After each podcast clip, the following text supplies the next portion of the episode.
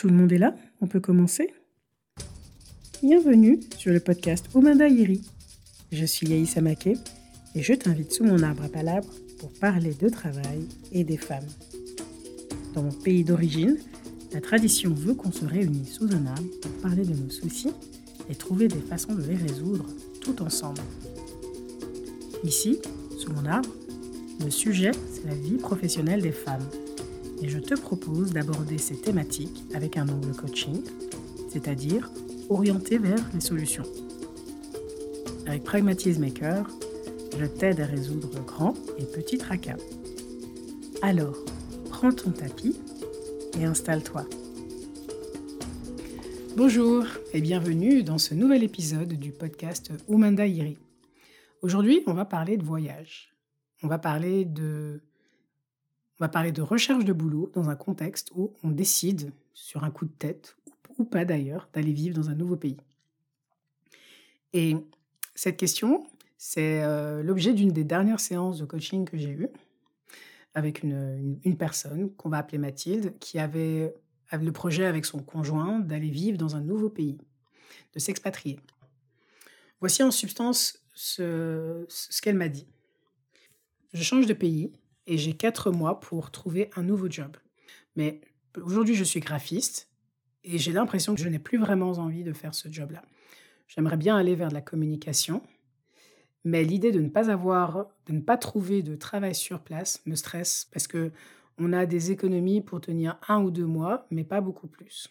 Donc, comment faire? Alors ici, tu vois, le challenge il est triple. C'est que à la fois il y a la question de est-ce que je, me, fais une reconversion professionnelle ou pas. En tout cas, ce qui est clair, c'est que j'aime pas, pour le moment, mon boulot, ça me gave et j'aime pas. Deuxièmement, je fais ça, euh, j'ai ce questionnement professionnel, professionnel sur mon activité et je vais partir dans un nouveau pays. Deuxième challenge. Troisième challenge, il faut que je trouve un job sur place, dans ma branche ou dans une branche que j'aurais choisie, et idéalement vite. D'accord? Donc ça fait différents points à résoudre.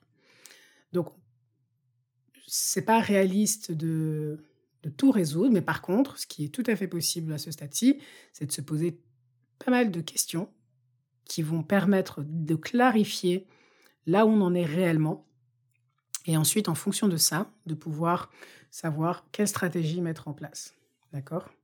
Et donc, c'est ce que je propose pour cet épisode, hein, c'est de répondre à ce, on va dire, à ces problématiques-là de la meilleure manière possible, la manière la plus réaliste en tout cas, euh, pour, euh, pour que Mathilde puisse euh, partir avec un peu plus de sérénité.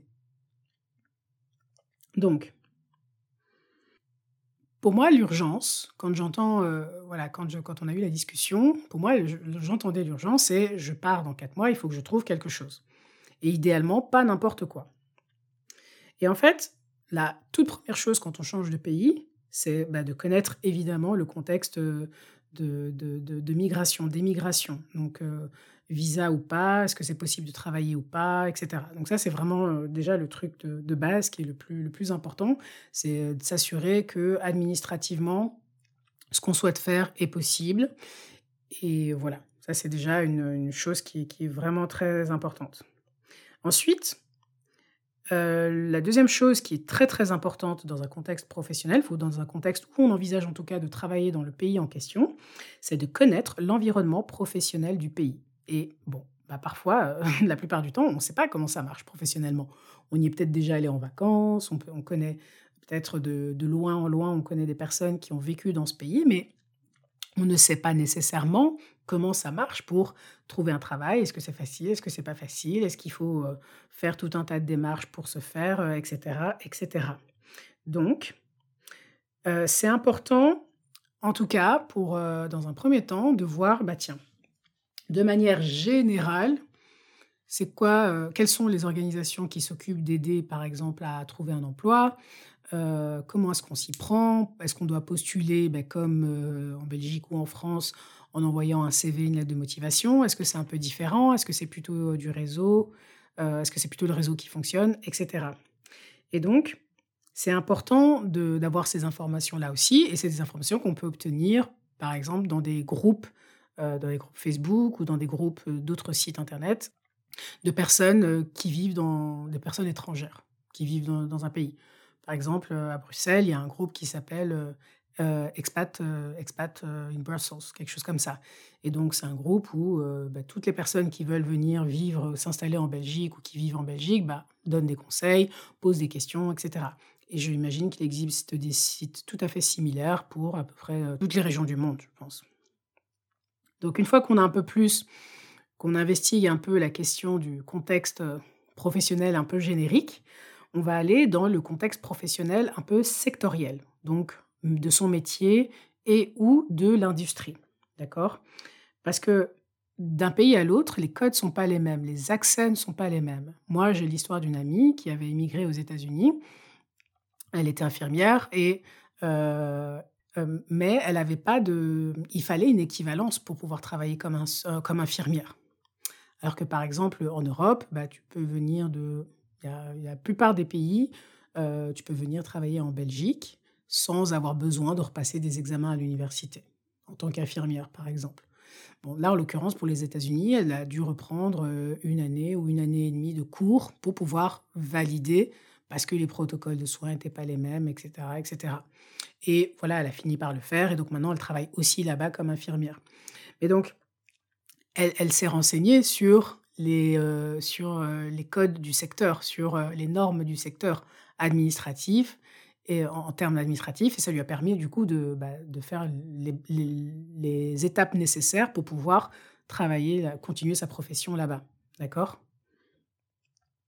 Dans le cas de Mathilde, bah, je l'ai invitée à se renseigner sur le métier de graphiste, vu que c'est le métier qu'elle exerce jusque-là.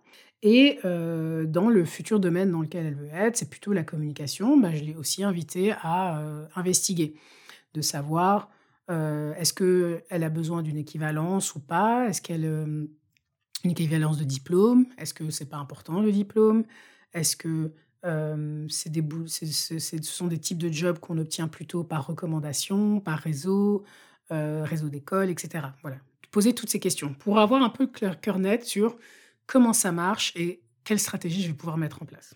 Ensuite, donc, comme elle avait des idées déjà euh, de, de ce vers quoi elle, pourrait avoir envie d'aller, mais elle ne connaît pas le secteur, pas encore très bien. Euh, donc, je l'ai invitée à, à, explorer les deux pistes, son métier actuel et la piste qu'elle envisage éventuellement, pour plusieurs raisons. La première raison, c'est que c'est beaucoup plus facile, dans un contexte où tout change déjà, c'est beaucoup plus facile de garder un élément de stabilité, à savoir son métier. Son métier, elle le connaît, le pratique. Donc ça peut être plus simple stratégiquement de trouver un boulot dans un domaine dans lequel elle a déjà de l'expérience, non pour elle, parce que ça va être plus simple de, se vendre peut-être, et aussi pour euh, bah, les personnes qui vont être en face, qui vont vouloir la euh, recruter, entre guillemets, qui vont être rassurées par le fait qu'elle connaît déjà le métier, admettons, d'accord? Ça peut être plus simple. L'autre raison pour laquelle c'est, ça peut aussi plus simple, enfin c'est plus simple d'explorer les deux, bah, c'est que ça permet en parallèle aussi de clarifier son choix ou son intention. Si elle voit que pour l'un des deux domaines, il faut commencer à reprendre des cycles d'études et admettons qu'elle n'ait pas envie ou qu'elle n'ait pas les ressources, ça peut influencer sa, sa décision au final. Alors auprès de qui tu peux explorer? Auprès de ton réseau d'amis, tu as peut-être des amis qui ont déjà vécu dans le pays dans lequel tu as envie d'aller et qui peuvent te donner des infos. Il y a peut-être des gens de ton entourage, dans ton réseau, qui connaissent quelqu'un qui connaît, et donc on peut te, faire une présentation, enfin, on peut te présenter à quelqu'un. Il y a des groupes, hein, comme je disais, des groupes Facebook, des groupes enfin, sur Internet, où tu peux trouver ce type d'informations. Et puis, bah, les agences d'immigration qui peuvent exister dans certains pays. Euh, je sais qu'en Belgique et en France, il y en a pour le Canada, euh, par exemple, euh, auprès de qui tu peux te renseigner. D'accord? Alors, comme il y avait aussi une question par rapport à la, à la reconversion professionnelle dans ton message, d'accord? De je suis graphiste, mais je n'aime plus trop ça. Je pense que ça vaut la peine de faire le point sur ton désir de changement. Est-ce que c'est ton métier que tu n'aimes plus? Est-ce que c'est est-ce que c'est le métier que tu n'aimes plus? Est-ce que c'est les conditions dans lesquelles tu exerces ce métier, ton statut, hein, est-ce que tu es salarié, ça te saoule, et, euh, ou alors est-ce que tu es indépendante et tu n'as plus envie d'être indépendante, tu vois? Mais c'est vraiment bien de faire le point sur ça, parce que c'est toujours dommage de dire je veux plus être graphiste si en fait bah, c'est que tu as beaucoup de travail et que tu es très stressé pour l'instant et du coup bah, ça t'amuse plus vraiment de travailler dans ces conditions-là, mais que le métier en lui-même continue de te plaire, tu vois. Et à l'inverse, il se peut que même en te posant toutes ces questions, tu réalises qu'en fait, euh, le métier ne correspond pas exactement à tes attentes. Mais sache que c'est quand même, ça peut être quand même, alors vu tes contraintes, vu la nécessité que tu as de trouver un boulot rapidement sur place, peut-être que la démarche de reconversion professionnelle doit être remise à plus tard, pour être réaliste avec les timings que tu as. Si tu disais, j'ai un an devant moi, j'ai six mois devant moi, euh, je peux voir venir. Voilà, pas de problème. Mais là, tu es dans un cas où tu changes de pays. Et donc, vu toutes les différences qui peuvent exister euh, d'un pays à un autre, bah, ça vaut la peine de vraiment prendre le temps de, de, bien se renseigner sur euh, les manières dont ça fonctionne dans ce pays-là, pour pouvoir voir si effectivement le contexte là-bas va te permettre de changer de secteur ou non. Et alors le dernier point que je voudrais aborder aussi, c'est la question du timing. Tu vois, tu, me disais que tu voulais trouver un job sur place et assez rapidement. Le truc, c'est qu'on ne contrôle pas toujours le timing et la vitesse à laquelle les choses se font. Ce qui est certain, c'est que plus vite tu as les informations nécessaires, euh, les informations sur le contexte euh, professionnel au sens large, sur le contexte professionnel euh, au niveau de ton industrie ou des industries dans lesquelles tu envisages de travailler, des métiers que tu envisages de faire. Et, et aussi, voilà, et, d'avoir fait le point sur ton désir de changement professionnel, tu vois. Plus vite tu as fait ça, c'est sûr que plus rapidement, tu vas pouvoir commencer ta démarche de postuler d'envoyer tes CV et de prendre et de te renseigner dans les entreprises que tu voilà, que tu identifies, qui ont peut-être déjà des liens avec le pays dans lequel tu vis actuellement, etc.